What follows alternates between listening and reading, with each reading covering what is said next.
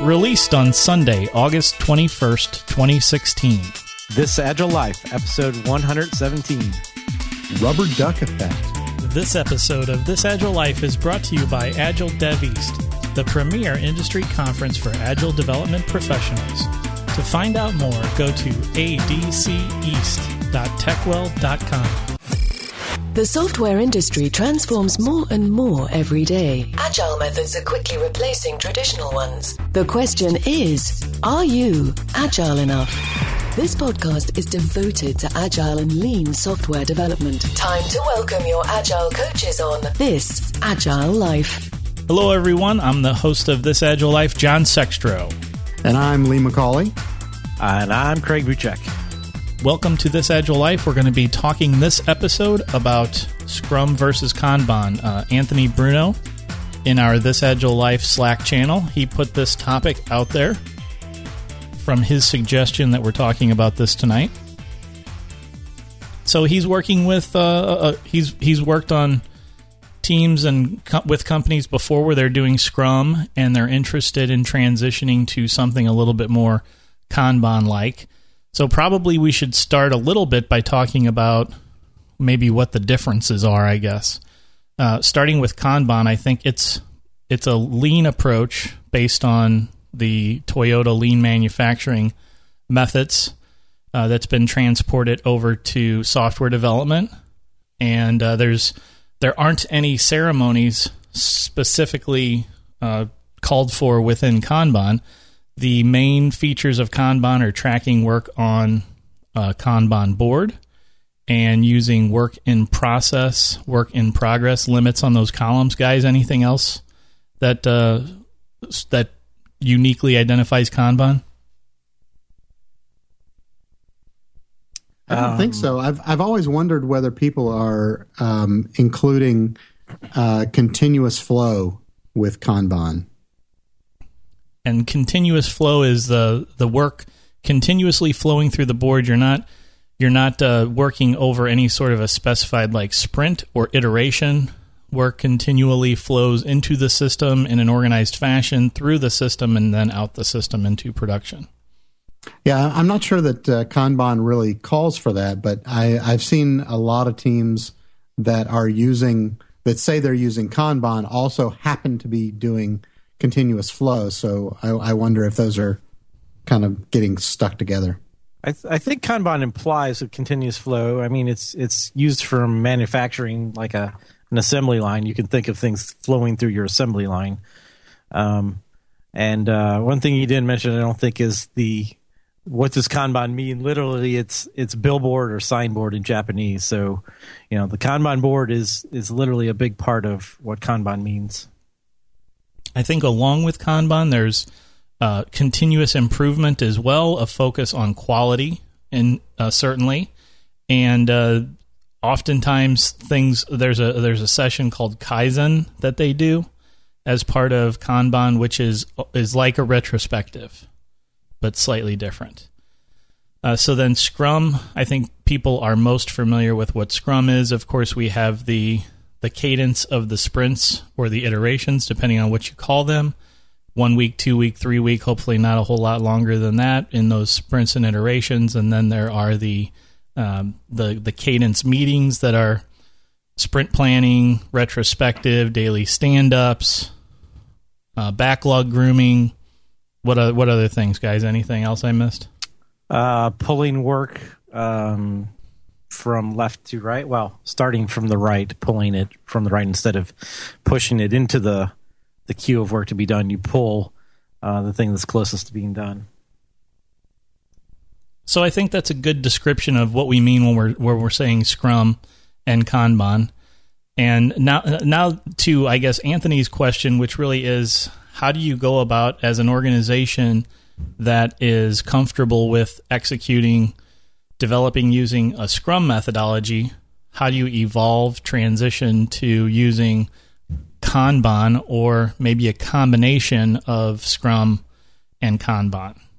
And and I'll I'll kind of get the ball rolling here and say that um, I, think the first step, if if I was doing this, the first thing that I would try to get towards is to reduce the sprint cycles, the sprint um, demarcation of beginning of a sprint and end of a sprint, and move more towards that continuous flow where you're constantly grooming the backlog, you're constantly making work ready to be done, and then allowing that work to come in rather than than take time. I think that that's that to me is the biggest efficiency that I would that that I think you can gain by going from Scrum to Kanban. And so I would try and tackle that first, guys. What do you think about tackling uh, cutting out the sprint planning meetings and moving towards continuous flow as a as a first step?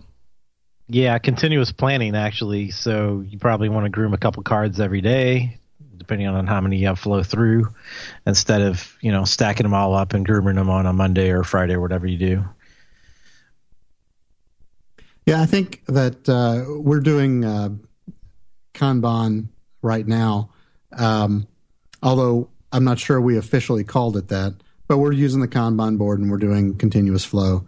Um, the interesting part, as far as the planning goes, is we do an as needed planning. We we do have a uh, a set time every week where we can use that for planning, and that's primarily so that our uh, our uh, business experts have a way to block off their time. Um, and but uh, but we can kind of the, the other thing that we're kind of doing differently here i think it's differently is our business people and our product owner really only talk about the feature levels. And then the developers uh, get together and break those down. And so the the po the product owner still has the the sole right to decide what the priority is on features.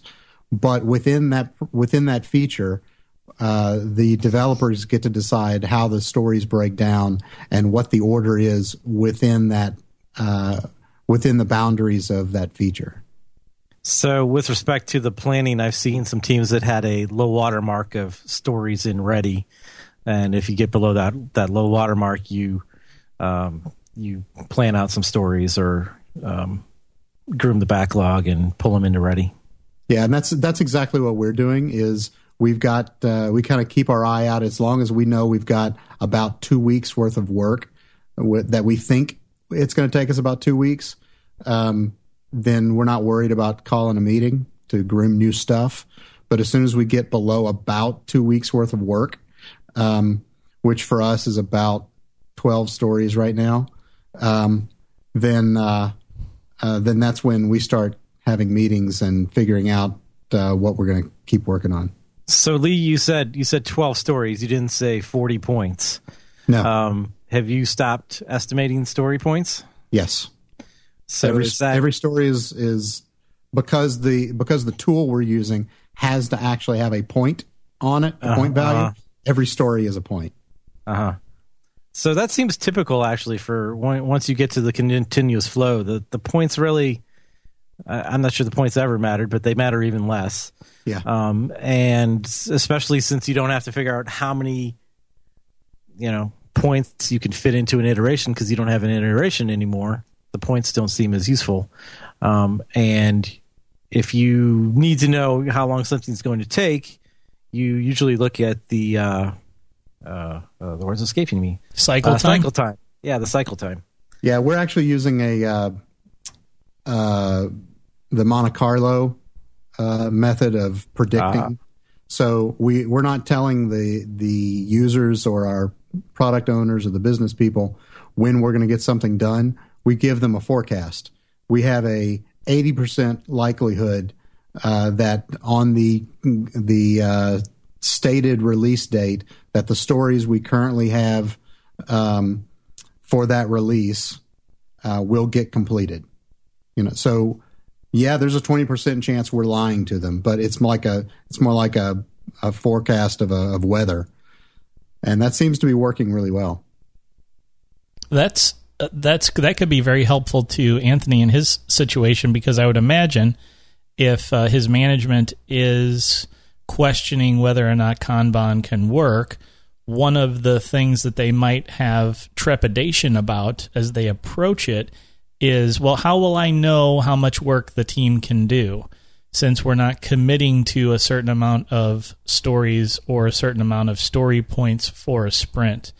And uh, so looking into Monte Carlo simulations uh, may be helpful. And, and Lee, I'm somewhat familiar with Monte Carlo simulations, but can you give us a little bit more detail about what's behind a Monte Carlo simulation?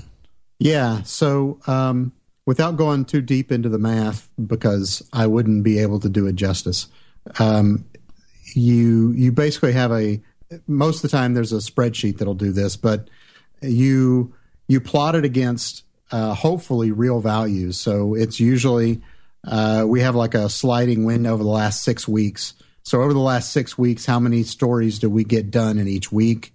Um, what was our low and our high value for how f- the lowest week and our best week and um, and we keep all of those. Even if we had we, we never make make an excuse oh well that week we had a couple of people out and no it's none of that. You just take the real numbers and for the last six weeks uh, this is what we got done and it basically randomly creates a simulation of well, given the the number of of stories you have left, um, how many of those simulations ended up with you actually completing them on time? Um, so that's basically it, and that's the that becomes the percentage. Um, in general, we have about a thousand different. Uh, we anything less than about a thousand um, iterations of that, a thousand dis- different cases, doesn't really get us uh, down to the um, the accuracy that we want. So, uh, are you saying you have to have have real data on a thousand stories before? No, no, no, no, no. Um, what I'm saying is, uh, it generates a thousand different simulated um, occurrences. So it basically simulates for what until whatever day that you say you need to have stuff done, and how many stories you need to have by that day, and it simulates what the likelihood uh, is based on the past data that you actually get it done on that day. And that's what that forecast then becomes is well, 83% of the time uh, in our sim- in our 1,000 uh, simulations, you got it, uh, the team got it done in that time. And, you know, 17% they didn't. That's interesting um, in the way that it runs the basically it random run some random test with your model. That's the way that uh, 538 does their election forecasting too, and they also do uh, baseball forecasting too. I think. So, uh, Craig, you want to talk a little bit about another topic here, maybe Kanban boards and how to transition towards that? So, originally, when Kanban was introduced to me, everyone was doing a a physical board and you had stories um, uh, on physical cards, um, maybe a note card, um, maybe a printout of a story from a story system, and it's on a physical board, and uh, you'd move it if you finished something uh, in development, you'd move it to the testing column, and when you finished the testing, you'd move it to the uh, verification step or whatever you had there, and um, so that was kind of nice. Um, we had one team where we would put our pictures on the stories, and you could just look at the board in a glance and tell what's going on. Um, in some ways, um, that is, I guess that's uh, an information radiator is uh, one of the agile terms I've seen. Um, so anyone can look at that at a glance and have the information that they're looking for. Um, in some ways, that makes your stand-up meeting which usually a Kanban team will still do. And you can talk to the board. You'll usually uh, look at the board starting from the right and talk about uh, any challenges that you have in any cards. Um, so instead of going around and talking, having each individual talk, you can talk about each card on the board. Yeah, that's a good uh, a good distinction there because typical Scrum would say that the way you execute a stand up is that you go around to each individual and each individual says what I accomplished yesterday, what I plan to accomplish today, and if there's anything blocking me from uh, plan from making that planned accomplishment for the day. So in and in Kanban, as Craig was saying, there's another way you can do it where you you talk to the board and you you address what's going on with each card, regardless of of who did the work. And usually, it's the people that did the work that discuss it, but they don't go through those necessarily three categories of information. Another thing that um, I notice with uh, with Kanban, or that I think is a is a distinction between Kanban and Scrum, is that often I think almost without exception in a in a true Kanban system, you will specify work in progress limits on your work columns, and that's not something that you typically see in a Scrum in a Scrum configuration, right, guys? Uh, yeah, I think I would agree with that. At least Scrum doesn't talk about WIP limits, as far as I know. So that's a key distinction, and I think that that's a benefit to your group because it prevents what I've seen in the past, where work tends to accumulate in columns and uh, and stay there for an extended period of t- period of time, and you you have this um, this this thing that tends to happen, and and I always called it the tree that would fall over. You know, you'd these columns would get real long, and then that tree would fall over, and it falls over into somebody else's house, someone else's column, and basically destroys their world because now they've got all of this work that suddenly got dumped into their lap. Yeah, a good example of that is uh, right now we've got um, our ready for QA column just got uh, uh, over the last couple of days overloaded. Um, the, the, WIP limit is supposed to be like four or five on that column, and I think that they hit nine. Um, and so the the uh, dev team then says, "Oh well, I guess we're pulling from that column," and they start. And, and not to say that that they're going to be QAing their own stuff because sometimes that can be a, a conflict of interest, but uh, we're we're writing additional um, automated tests that otherwise the QA would would end up writing. Um, I, I, won't go into why we have some. We're not writing more of those at the beginning. It has to do with data uh, access, but um, that's that's kind of what we mean by that. Is people start pulling from from other columns that they wouldn't normally uh, look at when the WIP limit goes too high. I think, uh, uh, and uh, maybe follow up here, Lee, with you on on this this point since you're mentioning people working on different columns. One thing that I noticed and difference wise between teams that are doing something more Kanban uh, centric as opposed to Scrum centric is that the teams that do Scrum, in a lot of cases, really have really do have people specified to work on only certain columns you might have BAs that are working on columns further to the left that are things that are along the lines of uh, adding adding a business notes, adding in there uh, uh, the the Gherkin syntax for given when thens with things, and then you've got devs working on you know the middle set of columns doing development, testing, dev testing, code review sort of stuff, and then in the right columns you often have quality assurance engineers doing doing activity. Um, again, that's in the Scrum world. so you were talking about people working in columns that they don't normally work in, and I think that's more typical of the Kanban approach. Where in in the lean manufacturing world, you kind of go where you are needed most that day in the in the manufacturing, right? You if they need people to quality quality check windshields rather than produce new windshields while you go and do that. How how do you see that playing playing out in practice on your particular team, Lee?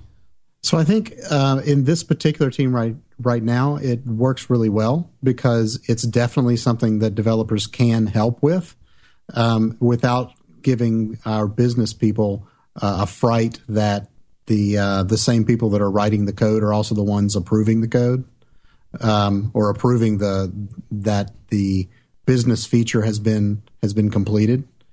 Um, uh, we there's still trust issues, right? That sometimes you have to get over. Um, so I think in this case it's going to work really well, and it has been working the last couple of days. Um, but I'm not sure that it always has the same out, outcome. What I, I would be curious to see what other people have, have had. Craig, what do you think about that? Um, I find that teams doing Kanban tend to, tend to be a little more advanced than teams doing Scrum. And what I mean by that is um, they've kind of, you know, abandoned points, estimations. Um, their stories are usually a little broken down a little more. So they're they're more they're further along in their agile journey, I'll say. Um, so that has the advantage that you tend to have by that point people are more more T-shaped. So uh, T-shaped means that they have both breadth and depth of of skills and experience. Um, so at that point, usually you know your developers have had enough experience working with QA people that they can do QA in a pinch. Um, and you you set up rules so you don't QA your own stuff. Obviously, that doesn't work very well usually. Um, so what ends up happening is, um, I guess, like Lee said, you kind of go where the work is needed. Um, one of the things with Kanban is you you work the the rightmost card that you're able to work. Um, and, and, I've seen it where teams where some of the developers were able to do QA and some weren't, uh, you know, depending on their experience and skills. Um, so the developers that finish a card and are able to do some QA, if there's a QA card to the right of anything else they can work on, they'll work on that. And the the people that uh, aren't comfortable with working with QA, they'll pick up another development card um, if if they can't work that rightmost card. And what about the the opposite, or maybe the inverse of of that, where maybe development could use some some help today, and pulling in you know a business analyst or a, a quality engineer to help work work stories in in development. Do you see that uh, happening? Once in a while, depends on on those people's skills. But um, I love pairing with non developers um, you know, pairing with a, a, QA person, maybe on writing some some test first tests, some acceptance criteria. Um, it usually ends up with you know better than I would have written by myself, and they usually end up with the same same sort of feeling.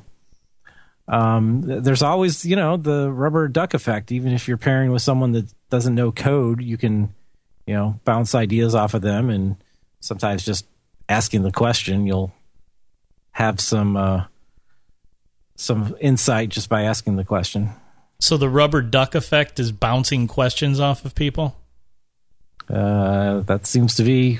I've never how heard it works that. for me. Lee, is so, that what it is?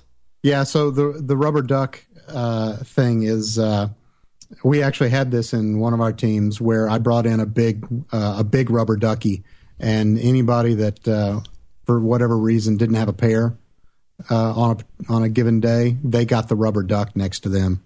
Um, so what that is, what that is, is uh, when you're explaining something to somebody, right? So you've got some problem and you go seek somebody out. I, I gotta help me with this problem, and you explain the problem, and as as you're explaining the problem, the solution to the problem comes to you because you're being forced to think about the problem in a different way because you're having to explain it to somebody and that just breaks you out of the the rut you were in and you get the solution. And they didn't have to say a word. They just had to sit there. And they were as good as a rubber duck. I need to buy a bunch of rubber ducks sounds like. It's a great idea. The rubber duck effect i love it. Well the in the game get kanban which i think both of you guys have played and uh, for any of our listeners who haven't played it or don't know of the Get Kanban game, you should go check that out because it's fun and it's something that I would recommend to Anthony for him to check out and uh, possibly bring that in and and do that as an exercise with his team. Um, there's the you know there's the concept of the different colored dice for the people that do the different roles on the team and and there's certainly an aspect to that game not giving anything away here, where you you you'll use people outside of their roles um, at a at a discounted rate, of course, working in another in another column that they're not not used to working in. Uh, but that swarming effect to make sure that you're managing your WIP limits is is very important, I think, uh, to the concept of Kanban. So, so, so why is that important to to keep your WIP limits though? Besides, I, I think you talked about sort of being overloaded in, in one column, but what the the other thing that it it does is it makes sure that you well it, it reduces waste is the the term that they like to use actually in Kanban, um, and waste is the potential that if you run out of money today, you've got all these cards that were in progress, all these stories that were in progress, and never made it to production. The idea is to get everything to production as quickly as you possibly can. Um, so if your project gets canceled, you've got as much of that in production as possible.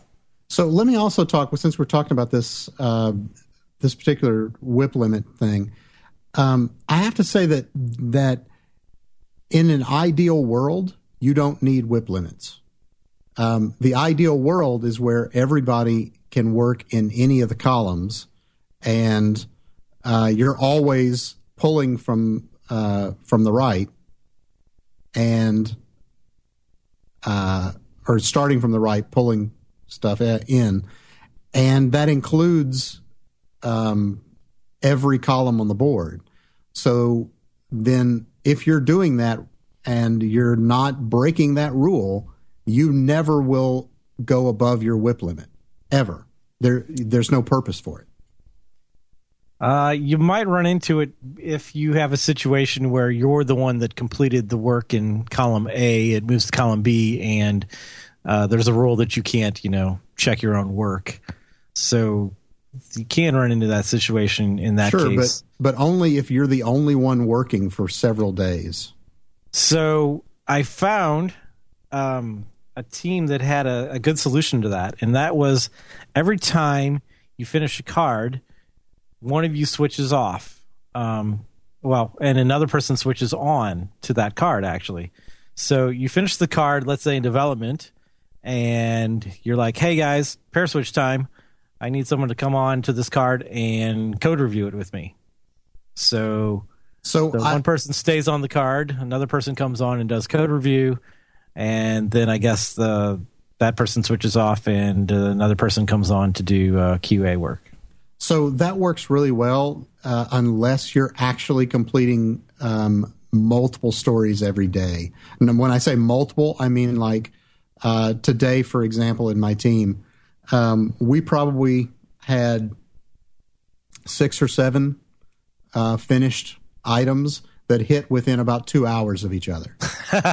yeah, you probably want to just do a sort of a time pair switching it probably every couple hours at that point.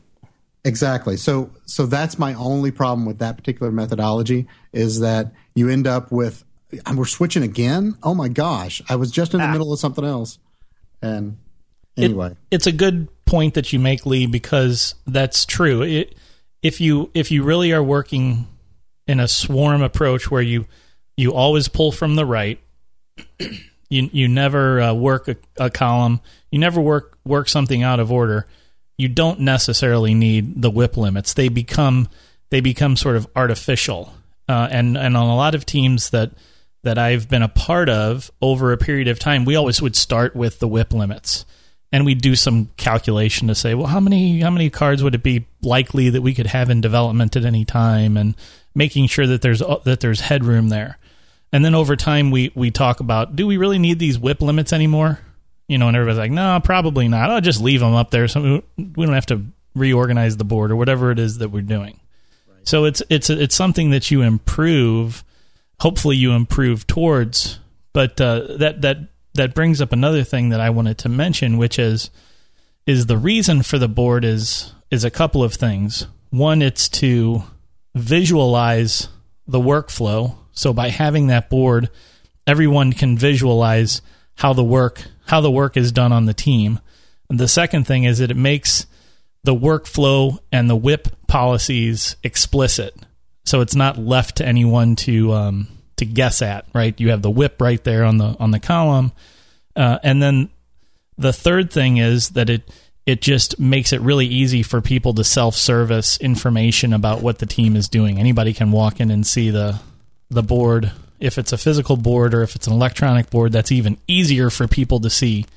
Uh, is to view your electronic board, but those are some real, real big advantages to using a Kanban board, not not just specific to the Kanban process. Um, you talked about virtual Kanban boards, and we hadn't really gotten there. Um, I don't know what to suggest as far as physical versus virtual Kanban boards. Um, I guess if you're a distributed team, you're definitely going to have to have the, the virtual board. Um, I, I found them to work pretty much equivalently. I don't I don't have a preference one way or the other actually. Um, although I do like that um, things that can integrate with GitHub. So you can actually do a commit and you can put your story number and it can actually track where things are in the progress uh, in the process. I do like that.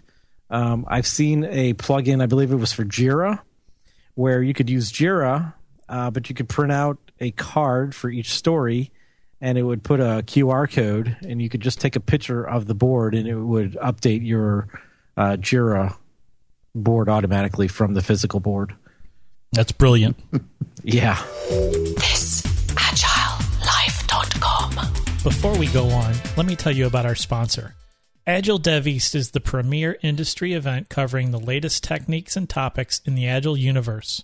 Learn both foundational knowledge and new methodologies to develop skills, supercharge knowledge, and re energize your career growth. This year's event will take place November 13th through the 18th in Orlando, Florida. As an added bonus, the event is co located with Better Software and DevOps East conferences.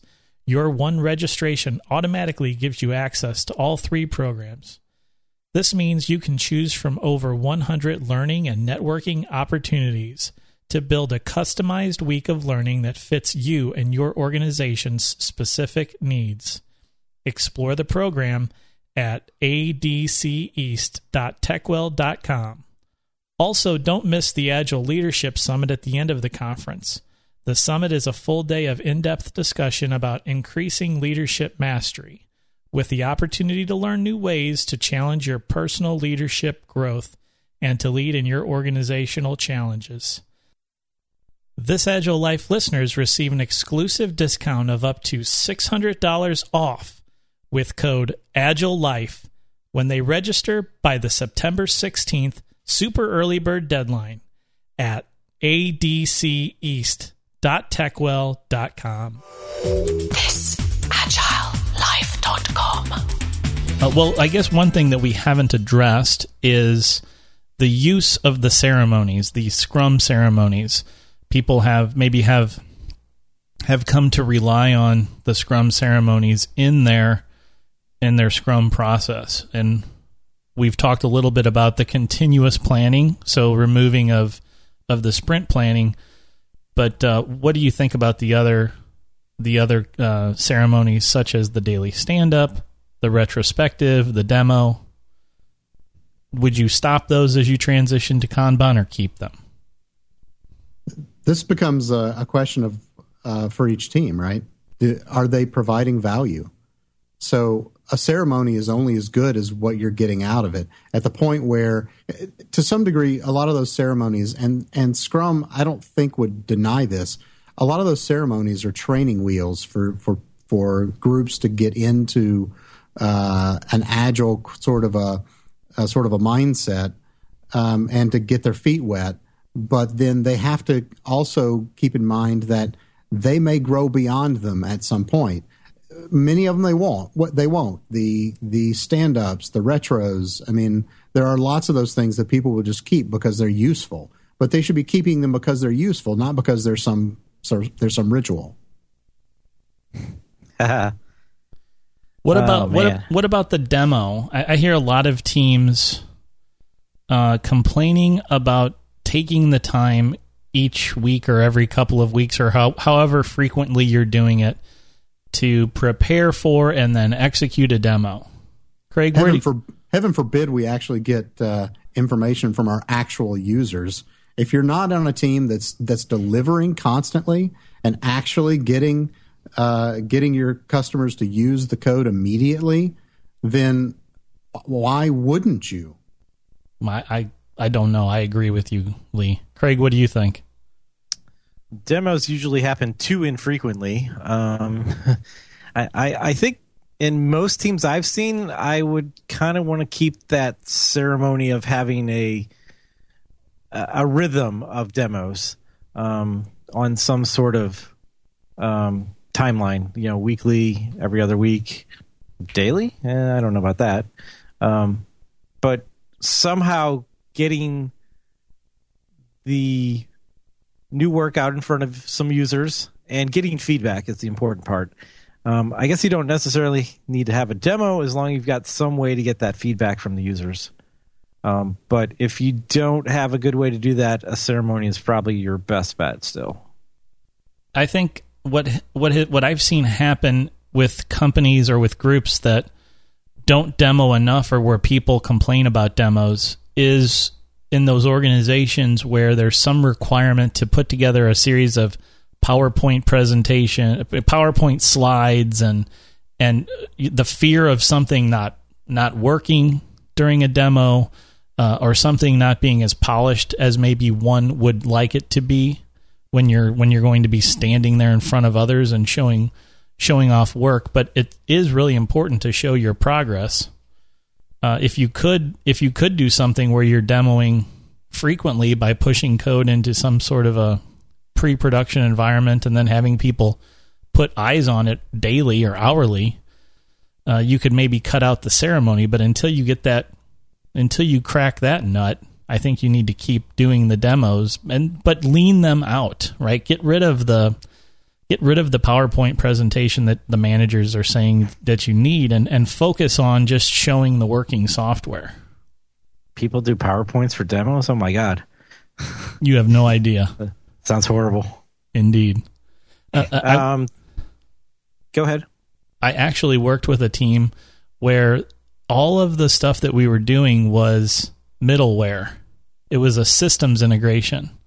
And so there was nothing that we could really show to anybody. So it had to be I mean we so we we demoed basically by PowerPoint. We showed we completed this part of the systems integration and uh, it, it was quite interesting, but it could couldn't you show the two systems after they've been integrated? Uh, not not easily. It was a lot of it was a lot of behind the scenes sort of back end sort of integration. Huh, that's weird because my current project is a lot of integrating various pieces, um, but we basically show the whole. I mean, we're doing that to create some sort of whole um, user experience.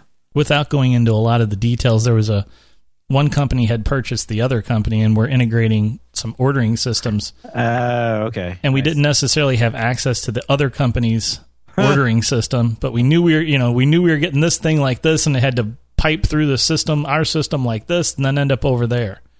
So you probably didn't you didn't have any real test either. I guess you, you had like unit tests, but no integration test because you have no access to the other system you're integrating with. Right. So we uh, we created kind of a front door of tests using something called um, oh, it's a wiki based testing framework. That uh, fit, FitNesse FitNesse. That's it. That was what we did. So that was the that was our front door since we didn't have the real system. Yeah, it's hard to do agile when you've you're limited in a way that just completely slams the door in your face. We were still able to do agile. It just made demos a little bit a little bit prickly. We had to figure some things out for how to show what we were accomplishing. But we well, did it. Um, so other Scrum ceremonies, retrospectives. So in Scrum, your retrospectives fall on on sprint boundaries. Um, so I like to do retrospectives uh, still at a cadence um, every other week, maybe every week. Um, so that's pretty similar to what a, a, a Scrum sprint would be. So I, I, don't change that too drastically. Um, what yeah. else is there? Stand up. Did we talk about stand up? I, I wouldn't really change stand up except to, like we said earlier, focus on the the the cards on the board instead of um, going through each person. There's also uh, an additional way that you can do that, um, which is focus on a column at a time. and say, "Hey, in this column, are there any blockers?" And then people t- speak up. I, I, think the interesting part of that is to get to the point where you're talking uh, to cards or you're talking to columns. You also have to trust your people that uh, that they're actually doing the best they can. Right? They're doing everything they can as fast as they can. Um, and you don't need them to to justify their existence every day at a stand up. I finished card number 12 and I started card number 14. uh, yeah, I could have looked at the board and told that. Thanks. Yeah. Yesterday I worked on number 15. Today I'm going to continue on number 15. No blockers. Tomorrow, tomorrow I'll still be working on 15. Gee, you guys have heard it for this. a week. it's the stand up that devolves into a status meeting. Yeah. So I think we've I think maybe we've we've covered a lot of the high points. Um, why don't we t- each take a moment here and and if we have any things to say as kind of a, our final note on uh, advice to our specific listener Anthony Bruno and his company that are, are working on their their evolution of agile we can we can provide him with some some final bits of parting wisdom Craig, you look ch- like you're ready at the bit Yeah. to. I've I've got two just short topics I want to talk about. Um, one is the the argument, which I've never had a team that completely agreed on the answer to this. Can cards move backwards in Kanban?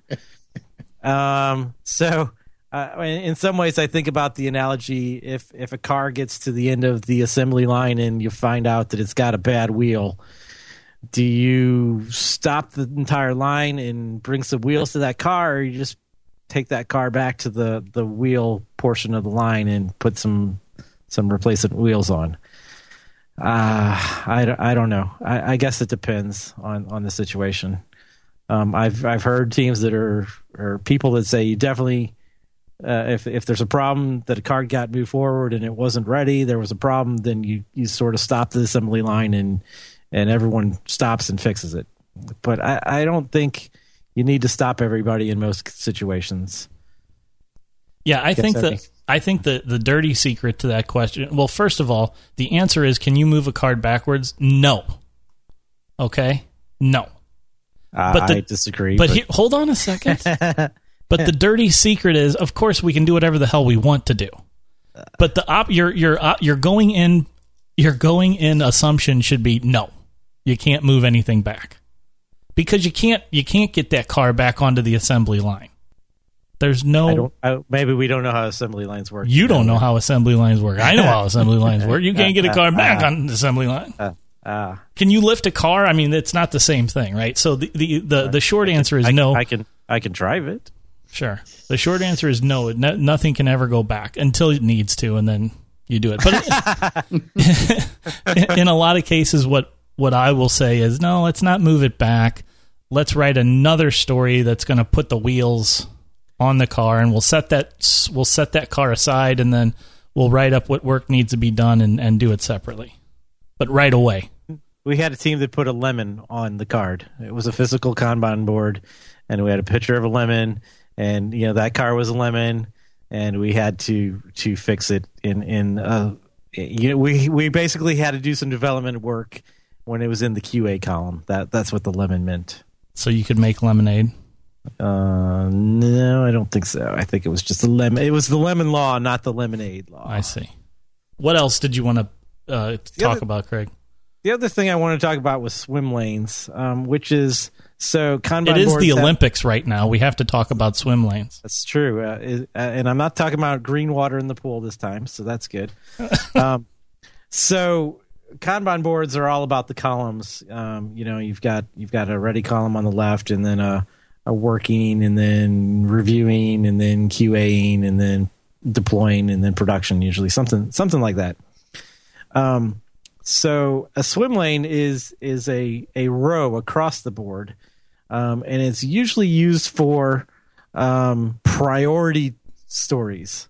Um, so you have like this top lane for things that need to be done quicker, um, and so you sort of have this two tiered priority system of, you know, we work the rightmost column, but uh, we work the top swim lane first. Um, and, and if the t- top swim lane gets more priority than than the rightmost column, uh, that depends on what your team has chosen. But swim lanes can sometimes be useful. Um, I've also seen where each feature had a swim lane, so you basically have sort of a mini Kanban board for each feature um, or feature set or epic, and so um, you know the the authentication stories might have their own swim lane, and then the UI stories might have their own swim lane. All right, uh, Lee, do you have any final topics or final thoughts?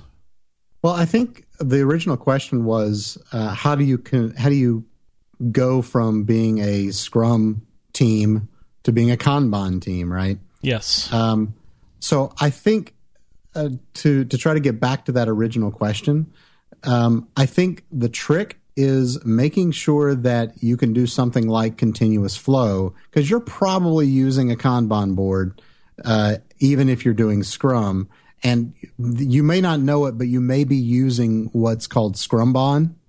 Um, and I've in my picks, I'll have a, a, a link to a to a description of that. Um, but uh, you may already be using some of the of the Kanban techniques, even though you're doing a, uh, a Scrum. You're having some of the Scrum um, ceremonies, so it may be just as simple as picking out the thing that you think is going to be best for your team, like continuous flow or no estimations or something like that, and just trying to to take that next step towards where you want to go and forget about what the label is. I, I think that's excellent advice. Uh, I will add a little bit to it. My advice is uh, is to listen to what Lee and Craig said, and then um, if people are uncomfortable with Kanban, if your management is uncomfortable with Kanban, maybe have a retrospective with them about that, uh, where you can openly sit down and talk about what are the concerns. I would also encourage you to try to play the game, get Kanban with them. It might uh, help really convey to them the ideas and principles behind Kanban and, and give them a real sense for what's different and what's the same. I think they will actually have fun playing it. Uh, it is a fun activity to do, but you also learn a lot about the approach. And you will learn a lot about something else that we didn't talk about tonight, which is the cumulative flow diagram and that might be something that the management is interested in seeing regularly as as a sort of a metric or a guide as to how the team's doing. Uh, so those are my final two bits of advice: have a retrospective on the topic and play the game Get Kanban. And all the money you spend on the game Get Kanban should be sent to me since I recommended it. this week's hottest picks. Lee, you're up first with your picks this episode.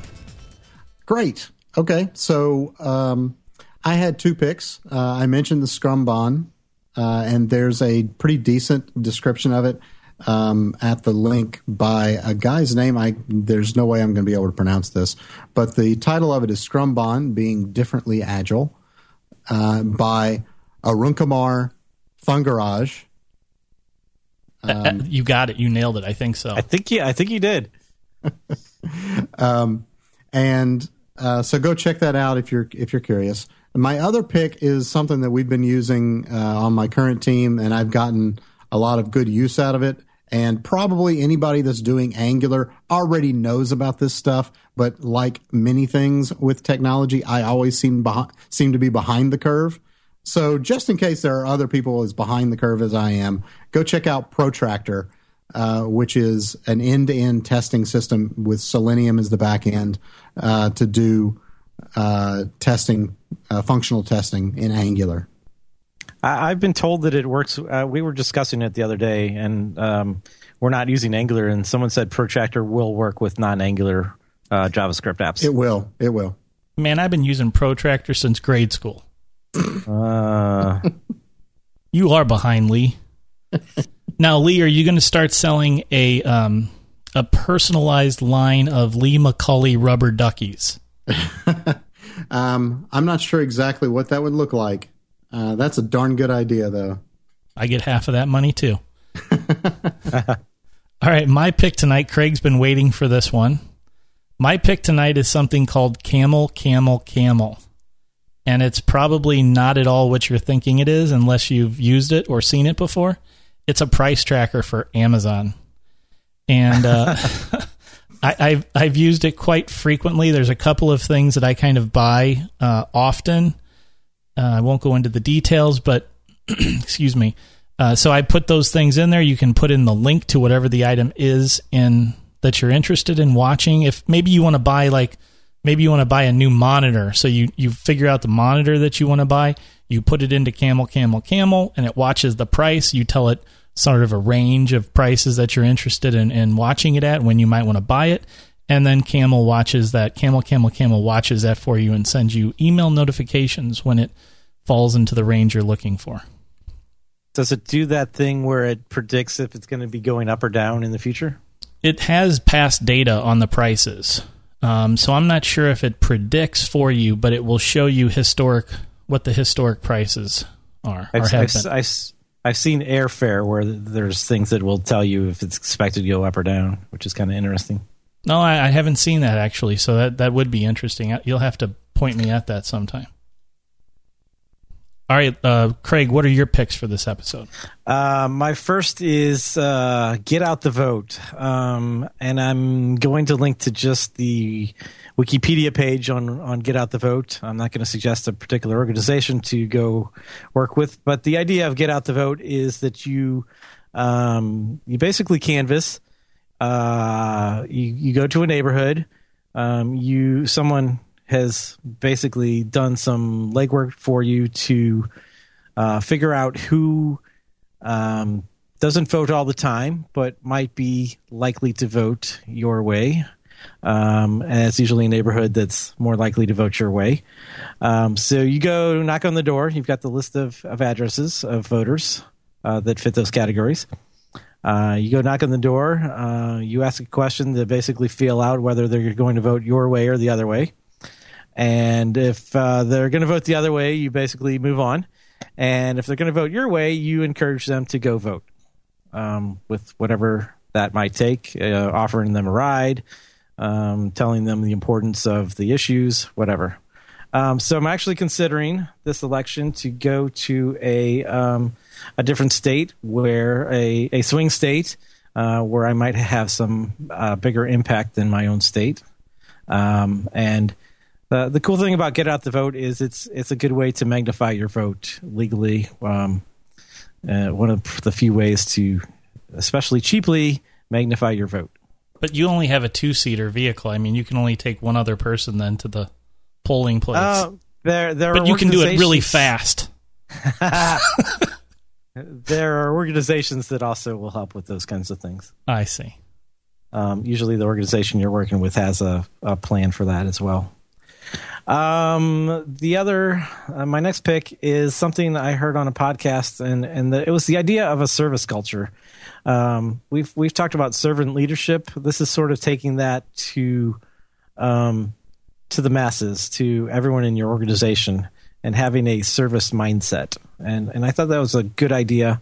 I don't have any uh, links. Uh, the couple links I found were kind of marketing type things. Um, so I just encourage people to go look into the idea of a service culture.